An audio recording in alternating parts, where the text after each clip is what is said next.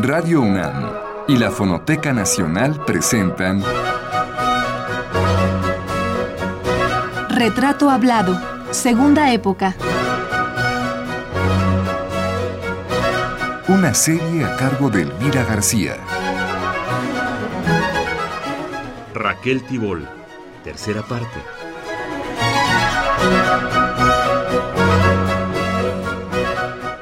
Este acercamiento que hemos venido haciendo sobre la vida de la crítica de arte, periodista y promotora cultural Raquel Tibol, terminamos nuestra emisión pasada en el momento en que tanto ella como Diego Rivera llegan a la decisión de trabajar juntos en México.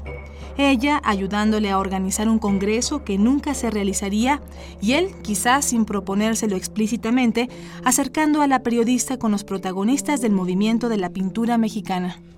Fue así como Raquel Tibol llegó a México, un país al que venía solo por unas cuantas semanas, pero en el que se quedó a vivir para siempre, naturalizándose mexicana en el año de 1961.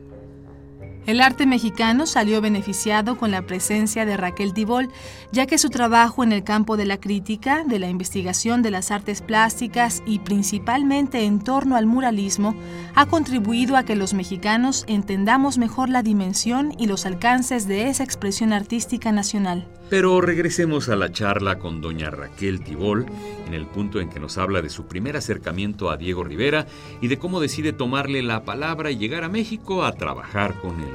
Yo era un poco, le digo, eh, me gustaba lo insólito, lo inesperado, y Diego era una gente tan profunda, tan diferente a la intelectualidad eh, muy pro-francesa, como era la intelectualidad. Todo en Santiago de Chile tenía que tener olor a París. Si no tenía olor a París, no era lo suficientemente...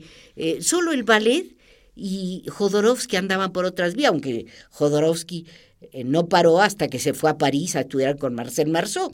Fuimos amigos en Santiago de Chile con porque él tenía su compañía de mimo, eh, Alejandro, que se la dejó encargada al segundo de a bordo que siguió haciendo maravillas con el mimo, ¿verdad? Pero salimos casi juntos. Él a buscar a su Marceau. ¿Y por qué terminé yo en México? Porque Diego, entre todas estas andanzas, eh, le hacían el feo los eh, a los eh, chilenos no les gustaba el arte público mexicano, ¿qué es eso de un arte político? ¿Qué, es hacer pintura comprometida? Fuchi, fuchi, fuchi.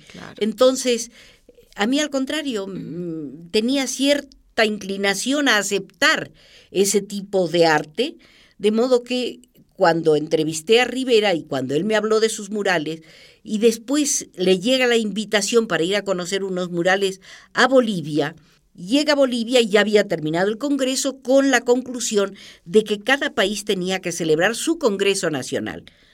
Así, en el Congreso Continental de la Cultura debían suceder congresos nacionales de la cultura que eran de carácter antiimperialista en pleno macartismo, en, el, en la más feroz etapa macartista. Llegamos a Bolivia, me dice, acompáñeme a conocer los murales de Alandia Pantoja. Y Paz Estensoro, que fue el que insistió en invitarlo, ya había dado el volteón, se había vuelto pro yanqui, y cómo iba a recibir a Rivera. No recibió a Rivera, le hizo la vida amarga en La Paz y Diego entonces dijo, tenemos que hacer el Congreso en México. ¿Cómo le hizo la vida amarga? Eh, no lo recibió. Ajá. No dejó que se juntara con obreros. Él quería reunirse con obreros.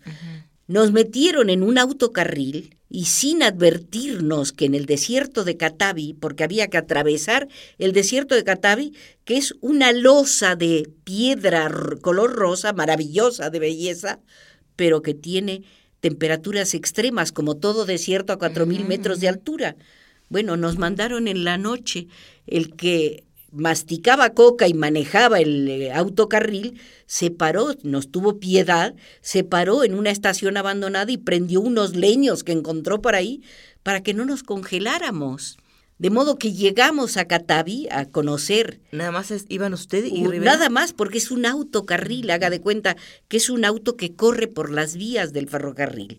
Bueno, Entonces, en ese autocarril llegamos a Catavi, el gerente de la mina era un norteamericano, haga de cuenta que entramos a una casa de la Quinta Avenida, nos recibe con una cena a todo lujo, con eh, eh, meseros eh, de guantes blancos y perfectamente uniformados, etcétera. La hija, una especie de así Barbie, que no sé si entonces en el 53 existían las Barbies, pero esta era una pre-Barbie. y, y, la señora enjollada, etcétera. Y Diego insistiendo, quiero ver a obreros mineros. Y le trajeron a cuatro eh, gentes que ni eh, de obreros no tenían nada. De obreros. Disfrazadas de obreros. Diego se da cuenta, regresamos a La Paz. En La Paz los arquitectos que le hicieron un homenaje, que eran gente de izquierda, no solo le hacen un homenaje, sino que les reúnen a grupos de dirigentes obreros y Diego les pronuncia un discurso que no se me olvida porque les dijo, Stalin ha muerto, Trotsky ha muerto, no estén peleándose entre ustedes, únanse, porque la clase que está en el poder los va a llevar por la calle de la amargura. Bueno, fue tremendo ese discurso de Diego y con mayor razón me dice, por favor, véngase conmigo a México para que organicemos el Congreso. ¿Y usted ya lo estaba admirando? ¿O qué? Eh, en ese momento, yo, al escuchar ese discurso. Bueno, eh, no, ya lo había empezado yo soy, a conocer. Yo soy lenta para las admiraciones. Yo sé, yo soy lenta para las admiraciones. Una cosa es que me, Quizás me atrajera la idea de ayudarle a organizar un congreso antiimperialista. Eso fue lo que más me hizo venir a México. Pero no su figura también ha de haber sido su figura. Bueno, es decir, ah. creer que tenía la autoridad suficiente como para organizar ese congreso. Lo que no sabía yo es que en México Diego era mal visto por la izquierda, por la derecha, por el centro y por todo mundo. Es decir, Diego no era una figura querida en México en los años 50. Quien opine eso está equivocado porque además ya se había peleado con Alemán, no quería seguir pintando en Palacio Nacional, le mandaban cartas de la Secretaría de Hacienda, que era la que lo contrataba, de modo que era un ambiente muy espinoso bueno, más me atrajo estar en ese ambiente espinoso. Si hubiera sido así, estar en una cuna de seda al venir a México, bueno, del eh, aeropuerto lo estaban esperando. Diego tenía su casa chica, que era Herma Hurtado, que a la vez había firmado contrato con él para ser su representante. Estaban dos amigas, una era secretaria de Rivera, Teresa Proenza, la otra era secretaria del general Cárdenas, Elena Vázquez Gómez y Ruth Rivera. Entonces hicieron una sesión de petit comité y ¿dónde se va Raquel? Se va a vivir con Frida. Y entonces del aeropuerto me fui a la casa de Coyoacán. ¿Llegaron juntos usted? Sí, sí, sí. sí. Eh, eh, Diego y usted. claro, tomamos un avioncito, un avión que hacía 36 horas desde eh, Sudamérica hasta acá. Recuerdo que eh, bajó el avión en Panamá y entonces Diego compró unos collares de plata, me regaló uno a mí y varios los trajo para Frida y cuando a Frida la cremaron en el cementerio civil de Dolores, le habían puesto los collares que Diego le trajo de este viaje que cuando bajamos en Panamá, que eran unas cadenas de plata muy, muy bonitas, eh, y se las pusieron junto con otras. Es decir, Frida entró al crematorio, que entonces los deudos estaban alrededor del horno crematorio, entró bellísima, enjollada, preciosamente arreglada, vestida, etcétera.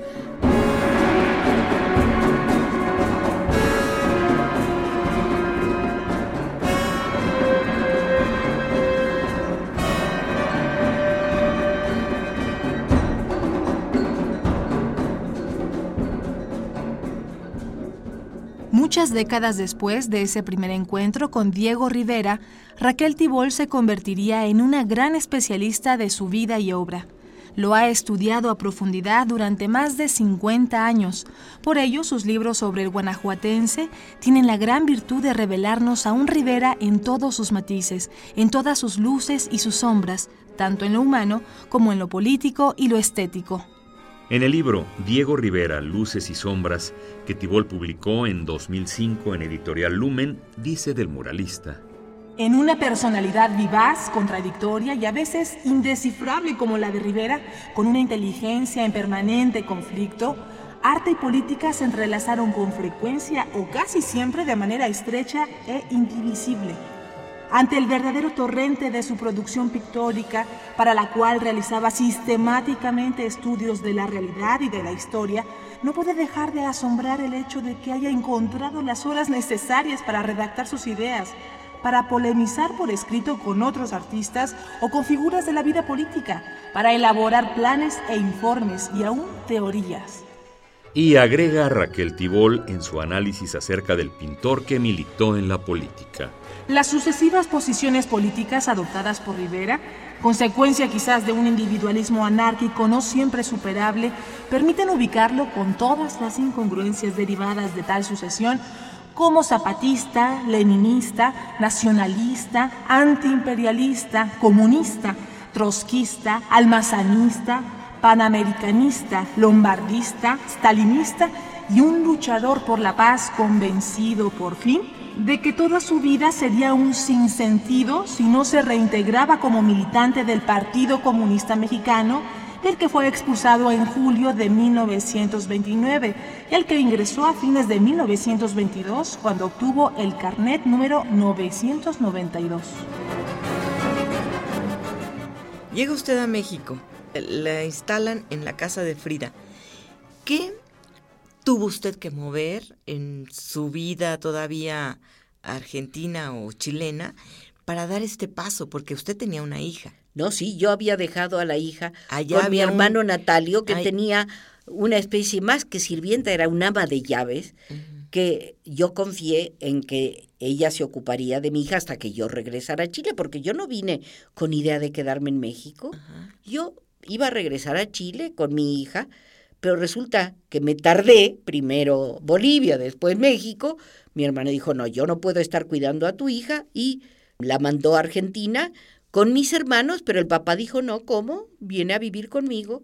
Entonces yo, después de estar viviendo, cuando ya no se pudo celebrar el Congreso. ¿Cómo cuánto tardó esa eh, definición de si se hacía o no?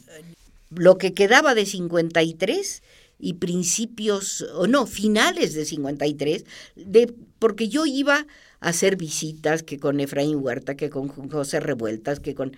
Y el que había sido eh, compañero con Diego para representar a México en este Congreso en Chile era el historiador José Mancisidor.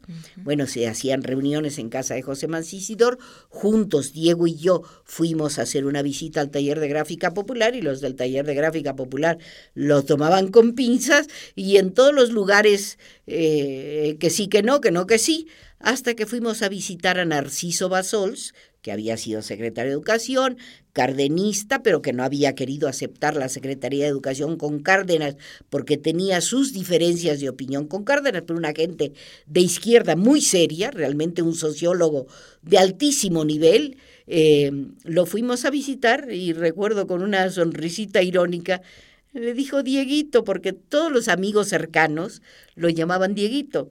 Dieguito, no se esfuerce, no va a poder hacer este Congreso. Y en efecto, en pleno macartismo, México, el país más atacado por el macartismo, donde se habían refugiado los de Hollywood y, en fin, personalidades importantísimas de la cultura norteamericana, habían buscado refugio en México, cuando llegamos, cuando yo llegué a México, no sé si inmediatamente o poco después, eh, secuestraron a Soubel, que estaba en el juicio de los Rosenberg. Es decir, México hervía en una autodefensa, es decir, de sectores democráticos que se defendían del ataque diario, cotidiano del sector macartista, tanto interno como de los Estados Unidos. Recuerdo que yo asistía porque siempre he sido así de andar de metiche en, cuestiones democráticas.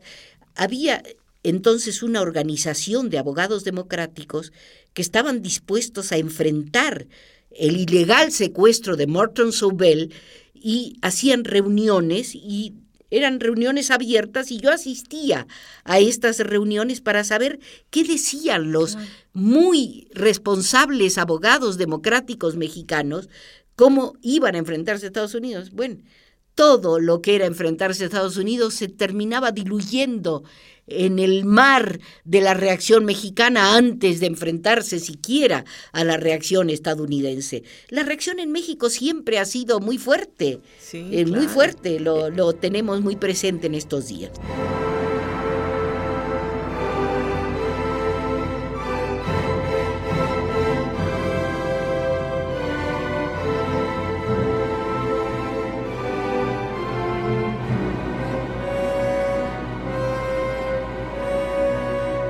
Pero en aquel año de 1953, Raquel Tibol apenas comenzaba a vislumbrar quién era realmente Diego Rivera.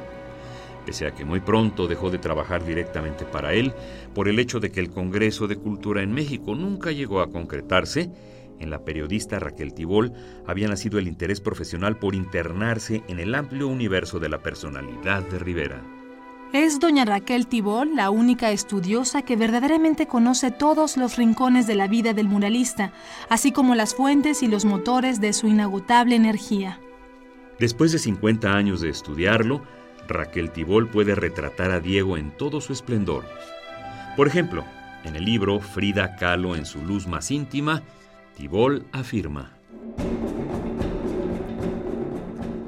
Trabajando siempre Diego no vive una vida que pudiera llamarse normal. Su capacidad de energía rompe los relojes y los calendarios. Materialmente le falta tiempo para luchar, sin descanso, proyectando y realizando constantemente su obra. Genera y recoge ondas difíciles de comparar a otras y el resultado de su mecanismo receptor y creador, siendo tan vasto y tan inmenso, jamás lo satisface las imágenes y las ideas fluyen en su cerebro con un ritmo diferente a lo común y por esto su intensidad de fijación y su deseo de ser siempre más son incontenibles. Este mecanismo lo hace indeciso. Su indecisión es superficial porque finalmente logra hacer lo que le da la gana con su voluntad segura y planeada. Y agrega la siguiente anécdota. Nada pinta mejor esta modalidad de su carácter que aquello que una vez me contó su tía Cesarita, hermana de su madre. Recordaba que siendo Diego muy niño, entró en una tienda, de esos tendajones mixtos llenos de magia y de sorpresa que todos recordamos con cariño, y parado frente al mostrador, con unos centavos en la mano, miraba y repasaba todo el universo contenido dentro de la tienda, mientras gritaba desesperado y furioso. ¿Qué quiero? La tienda se llamaba El Porvenir y esta indecisión de Diego ha durado toda la vida. Pero aunque pocas veces se decide a escoger, lleva dentro una línea vector que va directamente al centro de su voluntad y su deseo.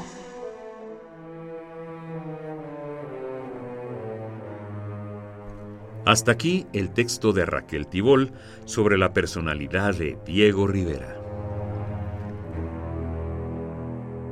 Entonces usted eh, venía por unos meses, no se hace el congreso y que empiezo a trabajar. ¿Qué decide? Eh, ¿Me, regreso? Yo necesitaba. ¿Duda usted? ¿Dice usted me regreso a Argentina? No, le, le digo, cuando yo entré a casa de Frida y le dije, bueno, dejé a mi hija en Santiago de Chile, resulta que la niña no podía viajar sola porque necesitaba permiso del padre. Fue también un poco eso por lo que mi hermano la mandó a Argentina, porque si yo quería que mi hija, porque lo primero que me dijo Frida fue, ay, qué bueno que tienes una hija pequeña, va a venir a México y las dos vamos a ser sus mamás. Eh, fue algo así muy, muy tierno de parte de ella y no hipócrita. Lo dijo con la más grande ternura y recuerdo que Cristina, que era la que estaba al pie de la cama de Frida, me dijo, ay, qué bueno que llegas, así yo me tomo un descanso.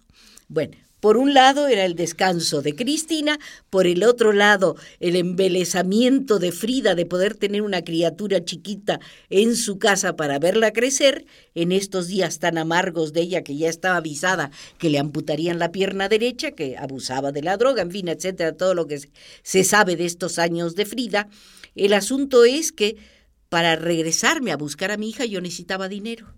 Entonces, una cosa fue que le dije, maestro, yo le vendo un cuadro y usted me da el porcentaje. Bueno, pero como tenía el contrato con Emma Hurtado, Emma Hurtado no iba a querer que me diera el porcentaje, de modo que pintó un cuadro a escondidas de Emma que se lo vendimos a unos coleccionistas peruanos para que no se quedara en México, a unos coleccionistas peruanos, pero este porcentaje que me tocó no me alcanzaba, yo ya no vivía en el estudio, ya me había ido a vivir fuera del estudio, estaba trabajando por recomendación de Fanny Rabel eh, en el Deportivo Israelita, donde entré a programar todas las actividades culturales. Ahí fundé el Cine Club, el Teatro Experimental, la Galería de Arte, la sección en español de la biblioteca, es decir, trabajaba mañana, tarde y noche organizando las actividades, pero a la vez empecé desde entonces mis primeras colaboraciones, que fueron en México en la cultura, las hice en noviembre de 1953. Es decir, yo no aguantaba, todavía estando en el estudio de Diego, me fui a entrevistar a Buñuel, ¿verdad?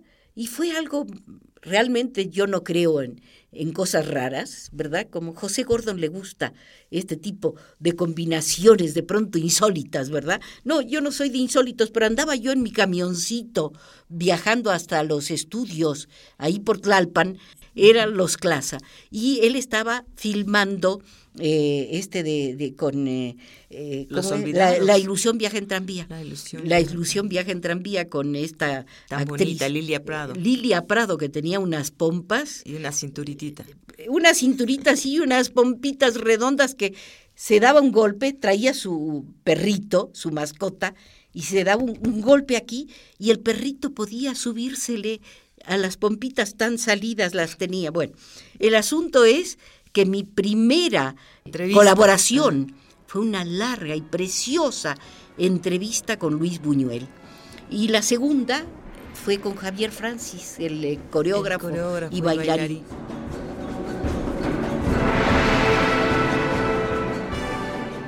Ahí le vuelve usted a dar el golpe, digamos, al periodismo.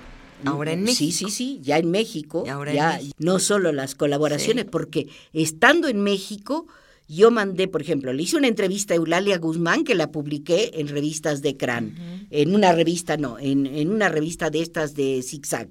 Le hice una entrevista a Cantinflas porque Diego estaba haciendo la imagen de Cantinflas en el Teatro de los ah, Insurgentes y yo le dije, bueno, maestro, ¿y por qué lo pone?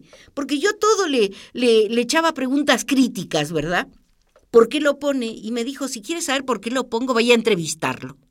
Y entonces busqué, tenía sus oficinas en Avenida Morelos, ahí en pleno centro. Y llegaba uno a las oficinas y era una cola tremenda, porque las obras de beneficencia que hacía eh, Cantinflas eran impresionantes. Ah, le, eh, no solo le daba para que la gente pobre tuviera para comer, no, les daba para que se construyeran su casita. Y no solo que se construyera una casita perdida en el cerro, sino que organizaba eh, verdaderas colonias populares donde él buscaba dinero con otros amigos y elevaba, construían estas colonias populares con casitas bien hechas, de modo que la cola de gente que venía a pedirle y que le venían a pedir para medicamentos y que le venían.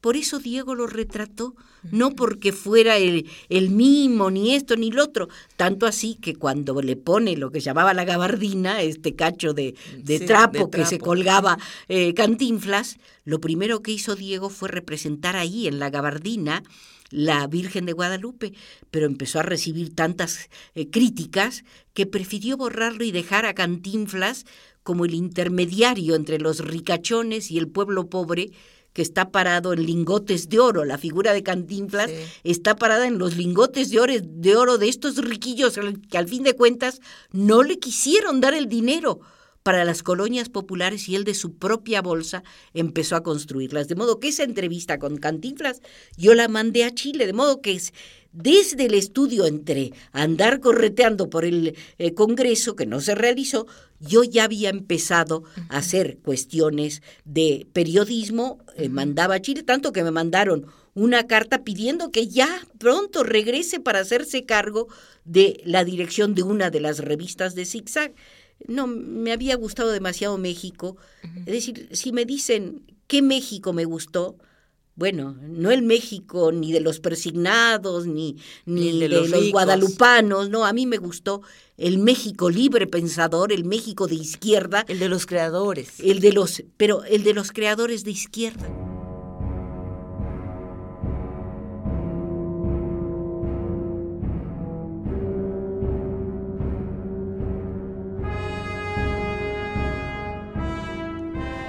Raquel Tibol se desligó profesionalmente de Diego Rivera y comenzó a buscar el sustento diario por otros rumbos, siempre relacionados con la cultura. Así llegó, a través de la pintora y grabadora Fanny Rabel, a trabajar en el Deportivo Israelita, en donde organizó todo lo organizable en materia de cultura y de arte. Ya colaboraba Raquel Tibol en el suplemento México en la Cultura del periódico Novedades que dirigía Fernando Benítez y en el que escribía un ramillete de escritores y periodistas entre los que figuraban José Emilio Pacheco, Carlos Monsiváis y José Luis Cuevas, entre otros. Y esa puerta del periodismo le abrió otras muchas que la conducirían hacia la escritura de libros sobre el arte en México. Pero si efectivamente Raquel ya tenía múltiples ocupaciones profesionales en México, no dejaba de lado un pendiente fundamental para su vida, su hija Nora, quien por esa época era una pequeña de cuatro años que se encontraba viviendo en Argentina. Raquel, que había decidido vivir en México, tenía que idear la manera de traerla hacia nuestro país, y nos lo cuenta. Jaime Saldívar, eh, Amelia Vence, Juan Soriano y yo a cenar, a tomar la copa, y Amelia Vence había venido para filmar una película, Las Tres Helenas, con, eh, ¿cómo se llama? Fábregas, con Manolo Fábregas. Y entonces, eh, como ella no estaba familiarizada con el medio mexicano, evidentemente Jaime, que eh, andaba en otros asuntos, no la iba a acompañar. Además, ya eh, poco después se casaría, ¿verdad? Eh, entonces, me pidió que yo la acompañara a los estudios. Yo me hacía de tiempo y la acompañé a los estudios y a José Luis Cuevas. Dice, Raquel trabajó en el cine mexicano. ¿Qué pasó? Que eh, el director, que era Gómez Muriel, en un determinado faltó eh, una extra que tenía que hacer una escenita corta de una maestra con alumnos. Bueno, esa escenita de la maestra con alumnos la filmé yo como la maestra, pero aparezco de cintura para abajo nada más. Fue lo único que tomaron mío con, se supone, porque ni siquiera estaban los niños, se supone que allá adelante debieron haber unos niños, de modo que a mí me tomaron como la maestra para esa escena, de modo que eso eh, lo agranda Su José Luis y dice en que el yo cine. participé en el cine mexicano. Lo cierto es cuando regreso a Argentina, Ajá. Amelia, que entonces su pareja era José María Fernández Unzain, eh, andaban así en- de novios, como se dice ahora, y él escribió una feísima obra de teatro, era malísimo escritor, eh, Fernández Unzain, le escribió una muy mala obra a Amelia, pero como Amelia estaba muy enamorada de Coco, le decíamos, entonces iban a hacer una gira eh, por Argentina con esa obra. Y me dijo, mira, eh, entras con sueldo para estar cerca mío, coordinar ciertas cosas dentro, hacer un poco las actividades de prensa. Y recorrimos muchísimas ciudades, Mendoza, eh, Tucumán, y cosa que entonces no pasaba porque había una división entre eh, Argentina y Uruguay, eh, no sé qué influencias tenía el gerente de la compañía, que pudimos, como se dice en Argentina, cruzar el charco e ir a hacer unas funciones a Montevideo. A mí se me prendió el foco y dije, si este pudo en las circunstancias tan difíciles atravesar el río para que fuéramos a hacer a Montevideo, él encontrará la fórmula para que yo saque a mi hija de Argentina. Y en efecto me dijo, mira Raquel, compre un cartón de polmol, de cigarros polmol, y con un cartón, de- ya sabes, es la caja, Sí, de, la caja de- cigarros polmol, uno de la aduana o de ahí, de quien correspondía, puso en el pasaporte de, mi hija, puede viajar con la madre. Y así nos vinimos a México. Le costó Forever un- and ever. Una caja de polmol. Me costó una caja de polmol. Pues sí, muy y barato, la gracia de mi querida amiga Amelia Vence, que se portó muy bien conmigo y hasta eso no puedo tener queja de Coco eh, Fernández Unzain. Claro. que ya en México me decía, entra a la sociedad, a la SOGEM, y hasta te doy un seguro de tanto y cuando. No, nunca entré a la SOGEM de Coco Fernández Unzain. ¿Por qué? Porque José María Fernández Unzain venía de la ultra, ultra derecha argentina. Él había estado casado con la hija del dueño y director del periódico fascista de Argentina, que era el Cabildo. Y dije, yo, está bien, yo viajé con Amelia Vence, no con Coco. Yo viajé con Amelia Vence. Recibir favores de Fernández Unzain, de una gente que viene del fascismo, aunque aquí se hacía pasar de muy democrático, nunca jamás.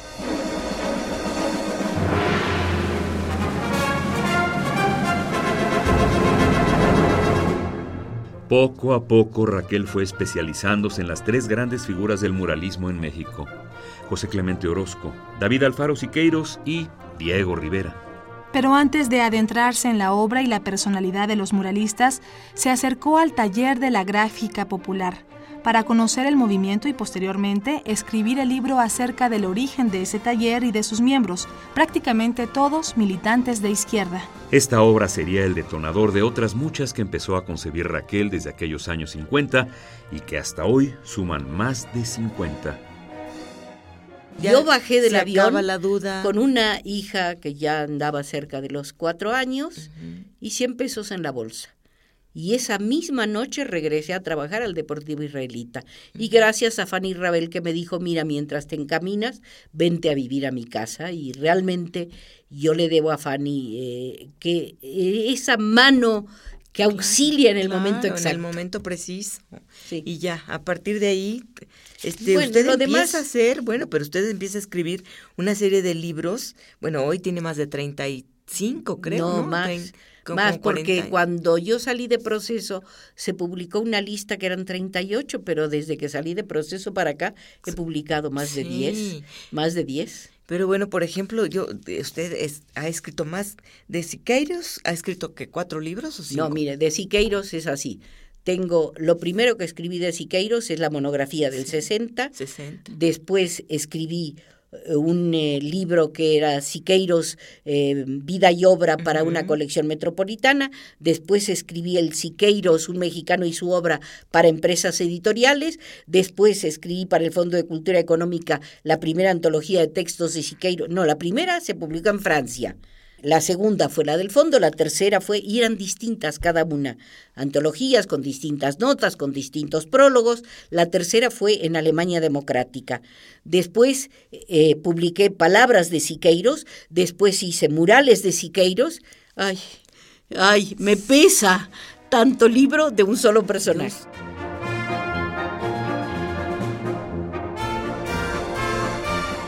Esta fue la tercera parte de la serie dedicada a la periodista, crítica de artes plásticas y promotora cultural Raquel Tibol. Le invitamos a escuchar la cuarta y última el próximo lunes en punto de las 6 de la tarde. Hasta entonces. Radio UNAM y la Fonoteca Nacional presentaron Retrato Hablado, Segunda Época. Una serie a cargo de Elvira García. Participamos en este programa en la grabación Miguel Ángel Ferrini, montaje de Miguel Ángel Mendoza, en la producción Isela Villela y en las voces Juan Stack y María Sandoval.